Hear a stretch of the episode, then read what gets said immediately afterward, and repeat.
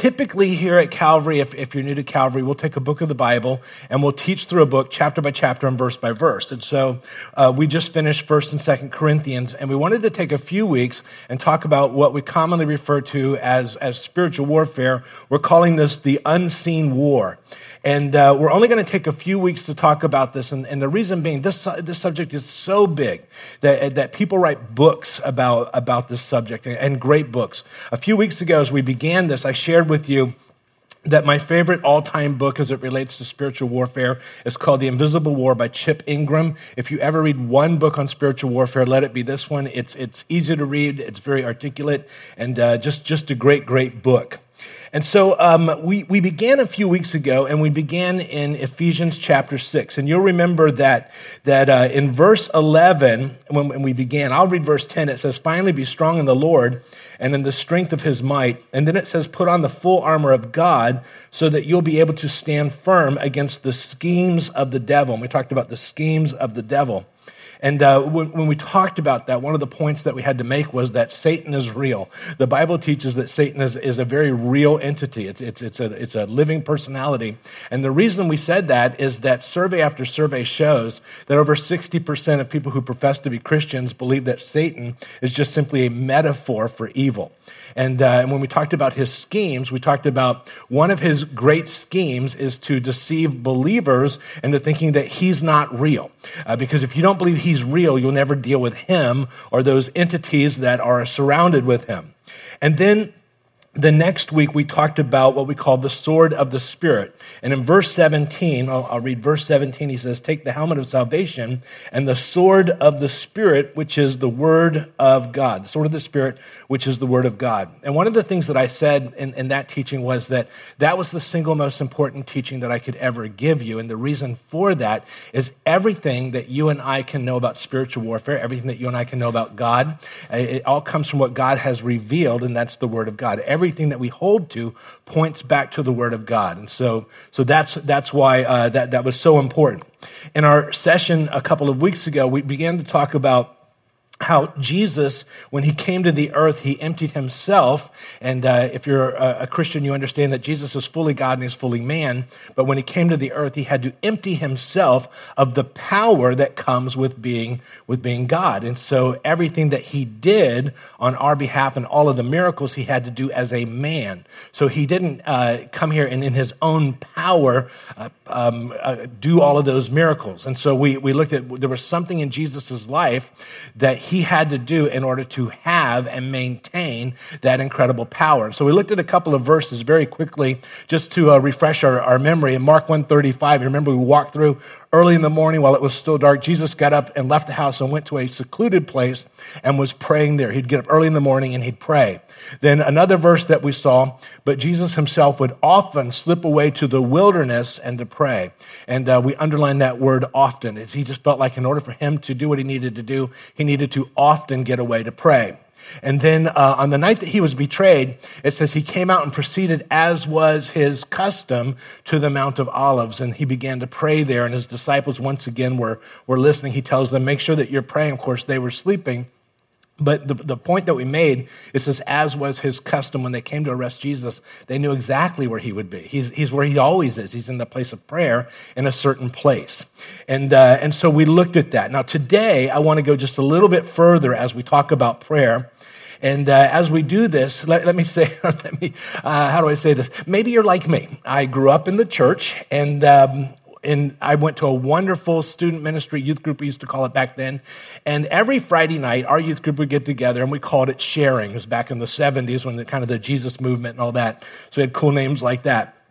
And we'd all get there, forty, fifty of us, and we'd sit in a circle, and everybody had guitars, and we'd play, and and uh, somebody would share, and uh, we'd have the message. And then it would come time to, at the end, they'd say, now, now we're going to go around the room, and uh, we're going to pray. And there were some people who were really into that.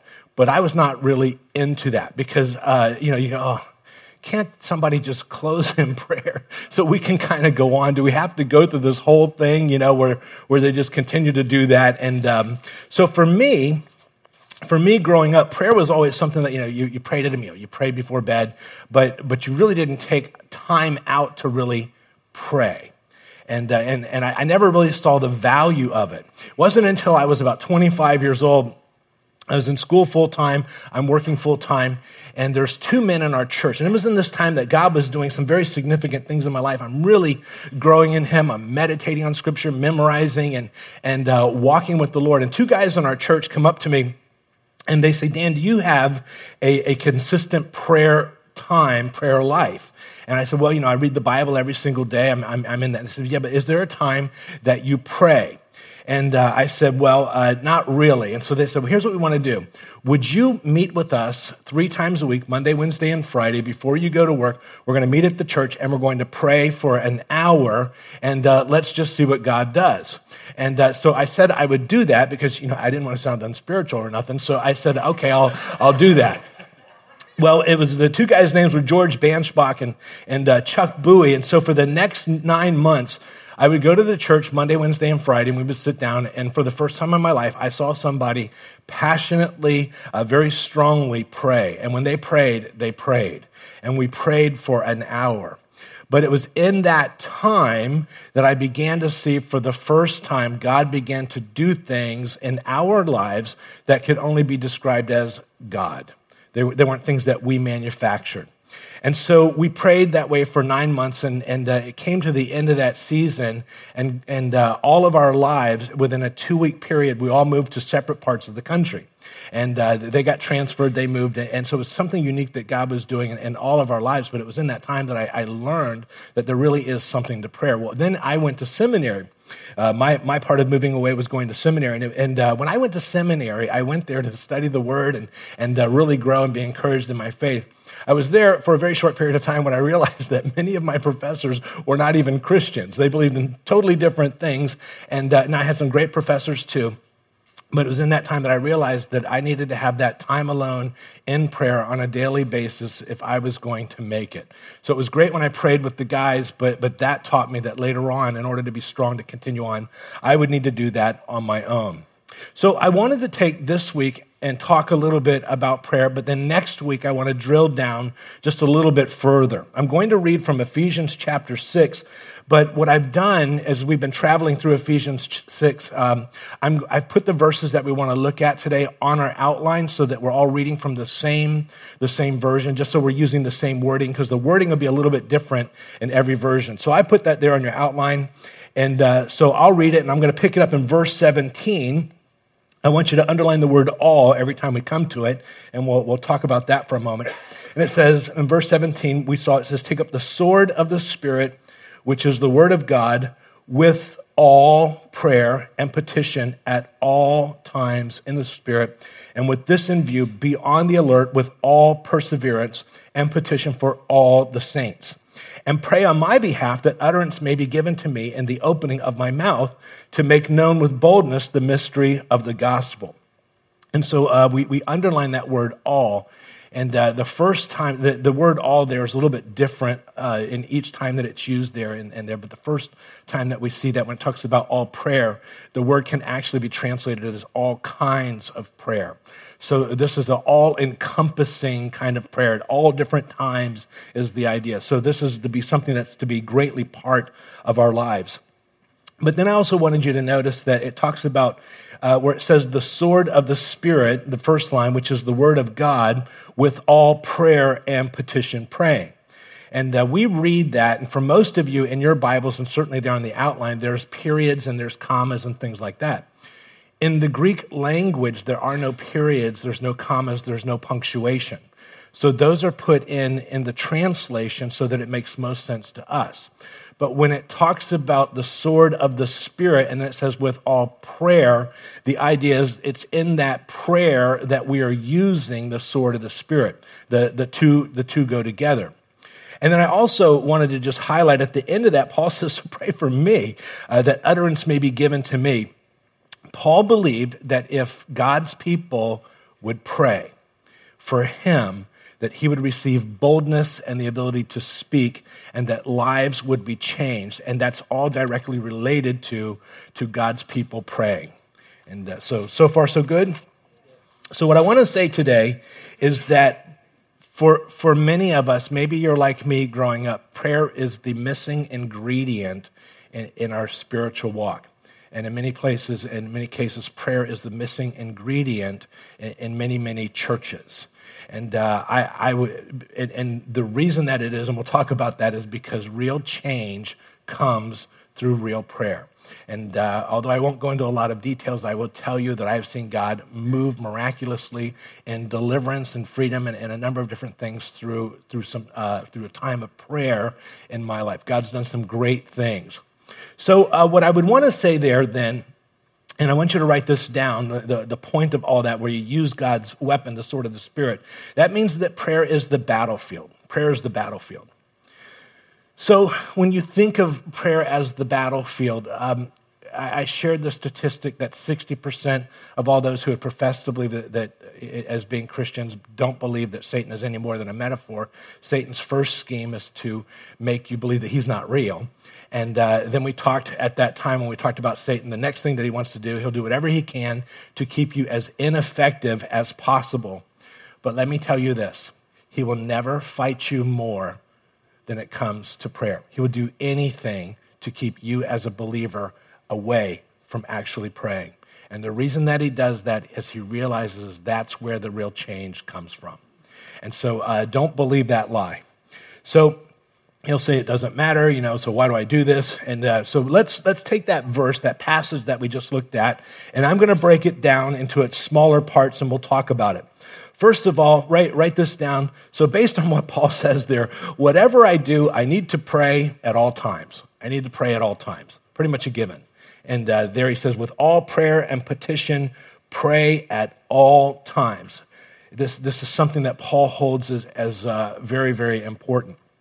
If you've been around the Bible for any length of time, you'll remember some of those great stories in Jesus' ministry. One of my favorites, they're, they're all our favorites, aren't they? But but uh, one of them that stands out is in Mark chapter nine. And in Mark chapter nine, there's the story of Jesus comes down from a time of prayer, and it comes down and the disciples are there. And there's a father there, and he brings his boy. And his boy is possessed. In this case, it's by a demon. And so the father says to, to Jesus, he says, I came to your disciples, they can't do anything, and here's what happens to my boy. The spirit throws him on the ground, he foams at the mouth, he he can't speak, and uh, you know, it's it's essentially trying to kill him. We've done everything that we know to do, nothing is working. If you can help us, that, that would be great. Now, Uh, what I would want to highlight in that, and uh, if you haven't heard that story, it's in, in Mark chapter nine, you can read it later, but uh, if the, the source, if the source is spiritual, then all the medication in the world, all the counseling in the world isn't going to do a bit of difference, because the, the source, the spiritual side needs to be dealt with, and in this particular case, the source was spiritual. So as uh, you might guess, Jesus commands the spirit to come out, boy's okay, father and son go home, lives are changed. Later on, the disciples come to Jesus and they say, why couldn't we do it? Why couldn't we do it? Well, there on your outline in Mark nine twenty-nine, Jesus responds and he said to them, this kind can come forth by nothing but by prayer and fasting. Now, if you have the N I V translation or some other translations other than the King James, it will say nothing other than prayer. prayer, and it leaves off the end fasting. Now, I, I like the manuscript of the King James, so I, I, I took it from that, that uh, verse. But Jesus tells us here, the problem was spiritual, the manifestation was in the physical, the material realm, and the solution was prayer. The solution was prayer. And don't ever miss the significance of that. Many times what we are experiencing, the physical or the material, many times, not all the time, uh, our, the source comes from a spiritual, the source is spiritual, and the the solution is prayer. So far, so good? Another time, there was a church service going on, and uh, in, in uh, Acts chapter four, verse thirty-one, here's a, here's a good one. It says, uh, when they had prayed, the place, and, and uh, just highlight, when they had prayed, the place that they were gathered together was shaken, and they were all filled with the Holy Spirit, and they began to speak the word of God with boldness. Not a bad church service. I'd be happy with a little little, little of that. And, and, and so here, here's what I would want to say about that. They prayed, and everyone there, because they prayed, experienced the Holy Spirit in a very tangible way, in a way that, that, that everybody would say, it had to be the Lord. It's nothing that we manufactured. That was the Lord. That was the Lord. Another time uh, in, in result of prayer, and I could go on and on and on. In Acts chapter ten, it says that Peter went up to the up to on the housetop to, about the sixth hour to pray. And if, if you know that that story, it's in that time that Peter sees a sheet coming down in a vision, and uh, the vision says, you know, God says, take and eat and whatever you want. And uh, anyways, you, you can read that later on. But here's what I want to say. It was in a time of prayer that God spoke to Peter in a life-altering, ministry-altering way that literally changed the course of his life and his ministry. And you and I today, two thousand years ago, are feeling the effects or living the effects of what came out of that prayer time on that morning as as uh, God, or in that afternoon, as God gave Peter a brand new vision for what he was to do. And it all came from that, that time of prayer. But then I also uh, want to just highlight something. Uh, we you saw in that, that little uh, sliver there, prayer and petition, the word petition. And uh, the word petition there, in some of your Bibles, and why we're using the same same translation, would say supplication, or they might say it a little bit different. But a, a petition uh, is a prayer, it's a request, it's it's supplication. A petition is, and I want you to write this down, it's a specific request. a specific request. And so part of prayer is is requesting, requesting God to do something. And uh, some of your translations, as you read that, it uses the word supplication. Supplication is a very strong asking. It borders on begging. You know, it's it's this very, very intense, intense praying. And uh, so, so Paul says, I, I want you to to pray and with petition, you know, at, at all times. And so There, there's a couple of things in that that I would want to say. First of all, Paul is writing to a church, not an individual. So when he says prayer or that petition, he could be saying to the church, I want you to corporately petition, petition, and um, and, and watch what God does. We've done that a couple of times here at Calvary. There, there have been several times, and I won't tell you the whole story because I get emotional, but, but uh, there have been times where a child was in desperate danger. And uh, we as a church found out about it. And immediately, the entire church responded with very intense praying. And what was a very disastrous decision very quickly turned into nothing at all. You know, coming back to life or, or going through a, a terrible ordeal. And that was a, a time of corporate petition where we all prayed. And there have been several of those through the years and, and, and other things, but those are the three that, that pop into my mind. There is the petition where we petition as individuals, where we take our requests. And everybody here, everybody that we know has certain situations in our lives that that are weighing us down. No matter how good our life is, there's that one area, there's those two areas that if God would change this situation, if you would work in this situation, our entire life would be completely different. Okay, am I alone in this?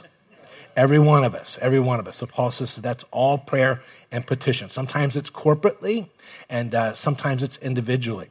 Sometimes God doesn't change the bad situation, but what God does, because there's something that he's doing, he comes alongside of us as we petition, and, and he gives us the peace to walk through a very difficult situation. And we've all met people that we would say, I have no idea how you are walking through this. I would be coming apart, and it's, I don't know, it's it's it's it's crazy, but I have this this deep peace that God's with me and that he's doing something. Well, that is as a result of that petition. So uh, so, so there, there are those individual requests, those corporate requests, and, and then sometimes God's just carrying us through something. Now, as we pray in this, Paul also says, in the next little sliver of the verse there, he says, petition, pray at all times in the Spirit. All times in the Spirit. The the word in there, and you might want to just underline it. I should have put it on your outline, but you can translate that word in several different ways. Uh, you can translate it, one way that you can translate it is, is uh, with, with. As a matter of fact, there, uh, I think it's the New Living Translation, uh, translates that word with the Holy Spirit. It'll say with the wishes of the Holy Spirit. So what does it mean to pray in or with the Holy Spirit? Um, at the very least, and I think that it, that it, it can be a lot more than this, so I'll just take the very, very least. What it means is to uh, say this, write this. Uh, it means to pray in harmony with God's Spirit. Pray in harmony with God's Spirit, where we are praying with the Holy Spirit or in the Holy Spirit. And and uh, you, you you see this throughout the, the Bible, and hopefully I can unpack this. Uh, when we, we talk about walking with God, Amos, is he's speaking to the people, and he's referring to their relationship with God. One of the things that he says there in your outline, he says, "Can two walk together except they be agreed?" And, and the idea there is that we might be God's people, but we don't always walk in agreement with God. And, and so the way that I walk with God is I walk in agreement with God. And the way that I agree with God is I say the same thing that God is saying. So if I'm facing a situation, the way that I would agree with God is I would find out what God is saying about my situation, and I would agree with him, and I would say what God says. And as I pray what God is saying about my situation, I'm agreeing with him, and that would be praying with the Spirit. Hopefully I didn't butcher that too bad. Does that make sense? Okay. Uh, one of the great promises is in First John. And John says it like this. He says, "And this is the confidence which we have before him, that if we ask anything according to his will, he hears us.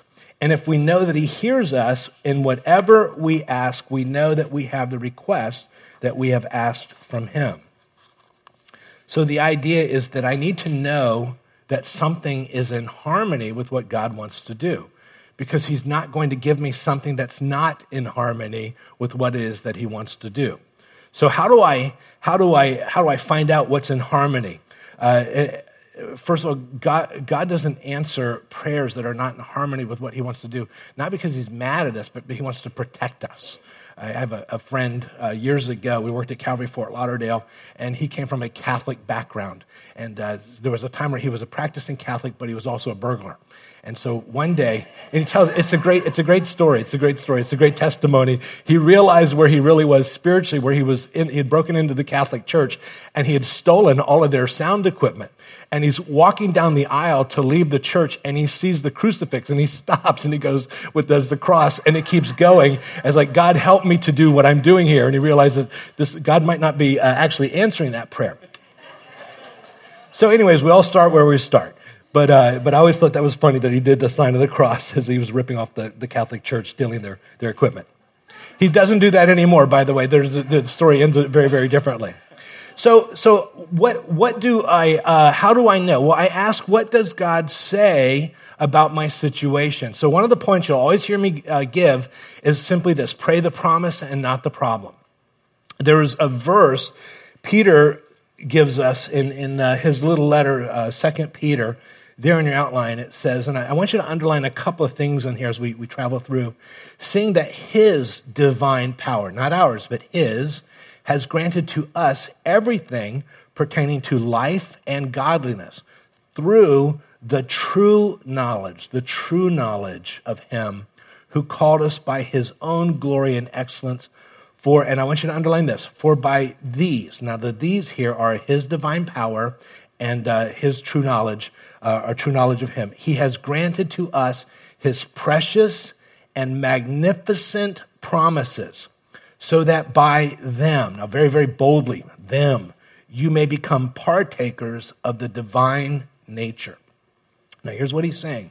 You and I, as believers, uh, the way that we become partakers of the divine nature is that we take the promises that God has given to us, and uh, it's his power, uh, the true knowledge, and the true knowledge comes from his word, his promises. And uh, the way that we become partakers of the divine, the, the divine nature is that we say, "Lord, I know what my situation says. We're not oblivious to that, but here's what your word says. And so right now, I'm going to trust your word even above everything that my situation says. classic example we're all familiar with, but uh, we, we've never attached to this. They're there in the storm. Uh, they think they're going under. There's the, the apostles, and here comes Jesus walking on the water. Remember that great story? Jesus walking on the water. Jesus is God. Peter says, "Lord, if it's you, command me to come out." Jesus says, "Come." Peter focuses in on the promise, what God has said, steps out of the boat. It didn't change the situation, did it? The storm's still raging. And so Peter begins to walk, becoming partaker of the divine nature. And as long as his focus is on what the promise has said, he does fine. But as soon as he begins to focus in on the situation, what happens? He stops part, being a partaker of the divine nature, and he begins to sink. That's why he says his pre- precious and magnificent promises. We know what the situation is. We also know what his word says. So we say, I'm going to believe this in the midst of this situation. And that's where you and I and Peter saw God begin to do some pretty incredible things. He walked on the water. That's pretty incredible, wouldn't you say? He became a partaker of the divine nature when he trusted God's word over the circumstance. When he began to look at the circumstance, immediately begins to sink. So that's why we have those, those precious uh, promises. Um, so um, so when we, we take those promises, what we do, we're saying, God, I am praying this because you said this. Because you said this, I'm praying this. Um, I, I know my situation right now, but your promise is that my God will supply all of my needs according to his riches and glory in Christ Jesus. And if that's not happening, you need to go back to that verse and look at the verse behind it uh, before that and find out why Paul said that to that particular group of people. And if that's up and running in your life, then you have the uh, authority to claim, my God will supply all of my needs according to his riches and glory in Christ Jesus. One of the things that I like to do is say, Lord, I have no idea how you're going to do it. I have no idea. And if you don't show up, I'm a dead man. But uh, I, I, I'm going to trust you no matter what, no matter what. And uh, and then you go forward and you see God begin to show up because you become a partaker of the divine nature. Um, and we, you know, as you know, we have we have twelve kids, eleven at home. And uh, part of that journey was, we said years ago, as we since God telling us to to do that, it's it's it's a walk of faith. It's a walk of trust. You know, the, you, you just, if God doesn't show up and you have that many kids, you know, you, you need him to show up. But in addition to that, uh, there there are some great promises. In Psalm thirty-four, it says, the angel of the Lord encamps around those who fear him and protects them. And so I say, Lord, um, I'm asking you, I'm, try, I'm praying this because you've said the angel of the Lord encamps around and protects them. And I pray that you protect these kids. Uh, their angels in heaven continually behold the face of my Father who is in heaven in Matthew eighteen. And, you know, it goes on and on and on of all the ways that God says that he will protect. In Psalm three, he says, uh, thou, O Lord, art a shield about me, my glory, and the lifter of my head. And I say, Father, be a shield to these kids. Be a shield to this family. If you don't protect us, we're not protected. So we're going forward trusting your protection. I'm praying this because you said this. And uh, so that that's how that works. So, so um, one of the things that we talk about, if I want to pray in harmony with the Spirit, I need to say about my situation what God says. And he says certain things through his promises. And again, if uh, you want to know some promises from God, we have a document we'd be glad to email you. And uh, just write promises on your connection card. Give us your email address, and we'll send that out. Next verse on your outline, he says, be on the alert with all perseverance and petition. On the alert with all perseverance and petition. Once again, you have that word petition. Now, that word alert, I, I think is, is uh, important. That word there in the original language uh, can be defined as to be sleepless or to keep awake. Others translate it just simply by saying without sleep, without sleep. So the it's it's a, it's not a comfortable thing. There's there's a vigilance with this prayer. And then it says with all perseverance. And I just thought we'll just look at Webster for perseverance. And as as we pray, it just means continued effort to do or achieve something despite difficulties, failure, or opposition. Difficulties, failure, or opposition. If you're like me, um, I've been around the church block, but for part of my Christian experience. And early on when I, when I pastored, I was in what was called the Wesleyan Holiness uh, tradition, which is Church of God Anderson, Church of God Cleveland, um, Methodist kind of. And um, and one of the sayings that they had, but they don't really talk about it anymore, but they talk about praying through. Have you ever heard the term praying through? And that's where you decide, I'm going to pray until. I'm going to pray until, and I'm not going to give up. And that's what that perseverance is, that you stay, you say, I'm going to, Lord, I'm going to keep praying. I'm going to I'm going to pray because something needs to happen in the spiritual realm uh, because it's it's affecting here in the material or the physical realm. I am convinced uh, that Paul has to say to be alert and persevere in prayer. And the reason that he has to say that is because Satan will fight you more on prayer than any other thing. And uh, when you begin to pray after about three, four, five minutes, uh, he will begin to bring thoughts to your mind, and you'll start thinking about anything and everything else. Okay, has this ever happened to anybody else other than me? And so so that's why he says you have to be persevering. So um, here's what this tells me, and this is just the reality. The reality, if you're going to have an, an effective prayer life, you have to understand, write this down, that prayer is hard work. Prayer is the hardest thing you will ever have to do, because he will fight you at every corner. And for people who pray, it's not that they don't have something else to do. They've chosen to believe that God moves through prayer, and they've decided to make it a priority. And when you pray, what that means is if you're doing that, that means that something else might not get done. And, and, and so it's the decision that this gets done. If nothing else in my life gets done, this gets done. And that's what it takes to be alert without sleep sometimes and uh, to pray with perseverance. So he tells us to pray at all times. And uh, what I've learned in my life is that if I'm going to be alert with perseverance, I'm going to have to pray without distraction. So what that means for me, and I, I think it means for all of us, uh, without interruptions, write this down. We're going to need to establish a consistent time and place, a consistent time and place. Whatever works for you. I've I've realized in my family that if I don't get up before everybody else gets up, I will not have um, an uninterrupted prayer life. We have three four-year-olds in our house, and uh, you can hear when they get up and they start thinking of excuses to come out of their room. Let's go tell Daddy we're up. And they come out, okay, great, go back to your room. Hey, Daddy, can we play in a room? Yes, I said that. Go back to your room. And they keep coming out. So I have to get up before anybody else gets up, or I realize I'm not going to have that. And so you've got to find out what where that is for you, and you have to establish that. It's got to be a firm decision that you make. Does that make sense? Yes. And then the next thing that we see, um, the next point is going to be pray strategically. And uh, Paul concludes all of this, and he says, for all the saints, pray for all the saints, and pray on my behalf that utterance may be given to me in the opening of my mouth. And so, so Paul says, so here's what I want you to do. In your praying, you need to pray for others, for all the saints.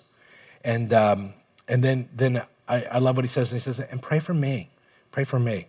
We could say, he's saying, pray for the minister, so that, that Paul would say, so that when I speak, that when I open my mouth, when I open my mouth, that that God begins to, to use that in the lives of people. And, and Paul believed that if the people prayed for him, he would be effective in, in ministering, that lives would really be changed. And so he says, so please pray for me. Pray on behalf of all the saints with all petition, and pray for me. But then he gets very, very specific, doesn't he? That that when I open my mouth, that the utterance would be given to me. I want to say the right thing in the right way.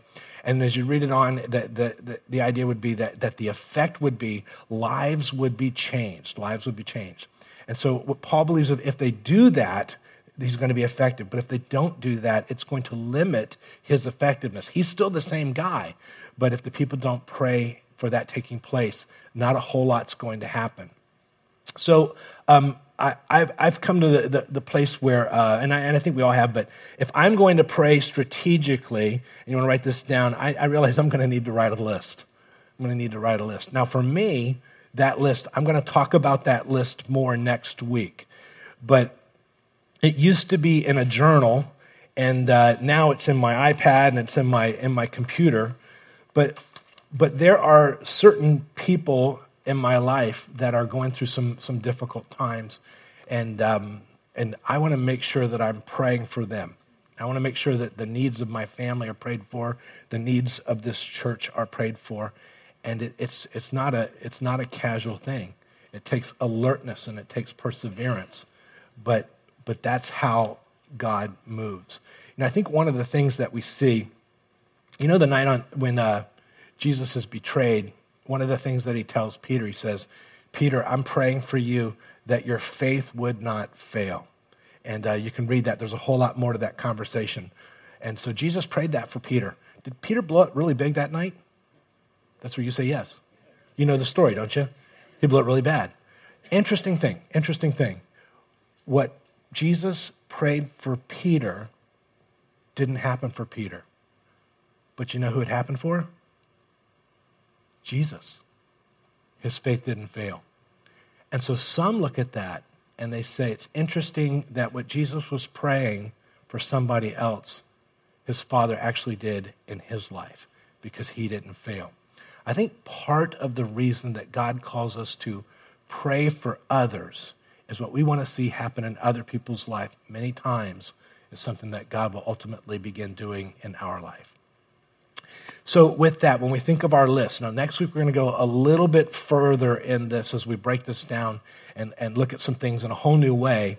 But uh, I, there in your outline, uh, if we were to ask a question, what are the three prayer requests, if answered, uh, would dramatically change my life? Now you might not want to write those down because you might not want somebody to see.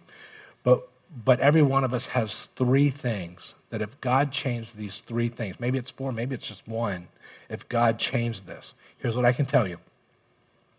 It's through watchful, alert, persevering prayer is where you're going to find that God moves in your life. And Satan will do anything he can. He'll have you involved in all types of church activity, church work, Bible studies, anything but actual prayer. But when you come to that place and you say, I'm going to step onto the battlefield with my weapon, the Word of God, and I'm going to persevere, you're going to begin to see things take place in your life. And it doesn't happen in a day, and it might not happen in a week, but it's when you decide, I'm in this battle, come what may, that you begin to see things really take place. And you begin to have those great God stories that we hear about in other people's lives. Those God stories that you hear about in other people's lives, God wants to do in your life, in your life. And he wants that. With that, we're going to go ahead and, and uh, close in prayer. Did you find that interesting today? Yes. Good, good. Let's pray. Father, as we, we uh, wrap this up today, here's what we pray. Lord, maybe we're here today and we're part of that sixty percent of people who profess to be Christians, but we've embraced that Satan is nothing more than a metaphor, and uh, we've been deceived, and we've we've bought into the wrong message. So we reject that today. You believed in him, so we believe in him. Or, or maybe we're in that place where we become ineffective. We become ineffective. We we voice up a prayer here and there. It's a quick prayer, and uh, but. but our lives would not be characterized by that alert, persevering prayer on behalf of all the saints, on, on behalf of the one who speaks and, and all that goes into it. And if we were to be honest, we're nice people, but we don't really see you doing a whole lot in our lives. And so today, we want to reject that mediocre uh kind of lukewarm existence with you. And we're going to commit to stepping onto the battlefield. And we're inviting you in this relationship to lead us in prayer, to grow us in prayer, and, and to show us how to pray, what to pray. And then, Father, best of all, to see you show up in ways that we've never dreamed. And we want that. And I pray, Father, for this congregation, that you would make us a praying congregation. And I'm so thankful for those who week in and week out Pray for this ministry. Pray for me. Pray for our staff. And pray for the people who come to this church. I pray that only increases. And I pray, God, that you keep us till we meet again. It's in Jesus' name that we pray. And all God's people said, amen. Amen. God bless you guys. We'll see you next time.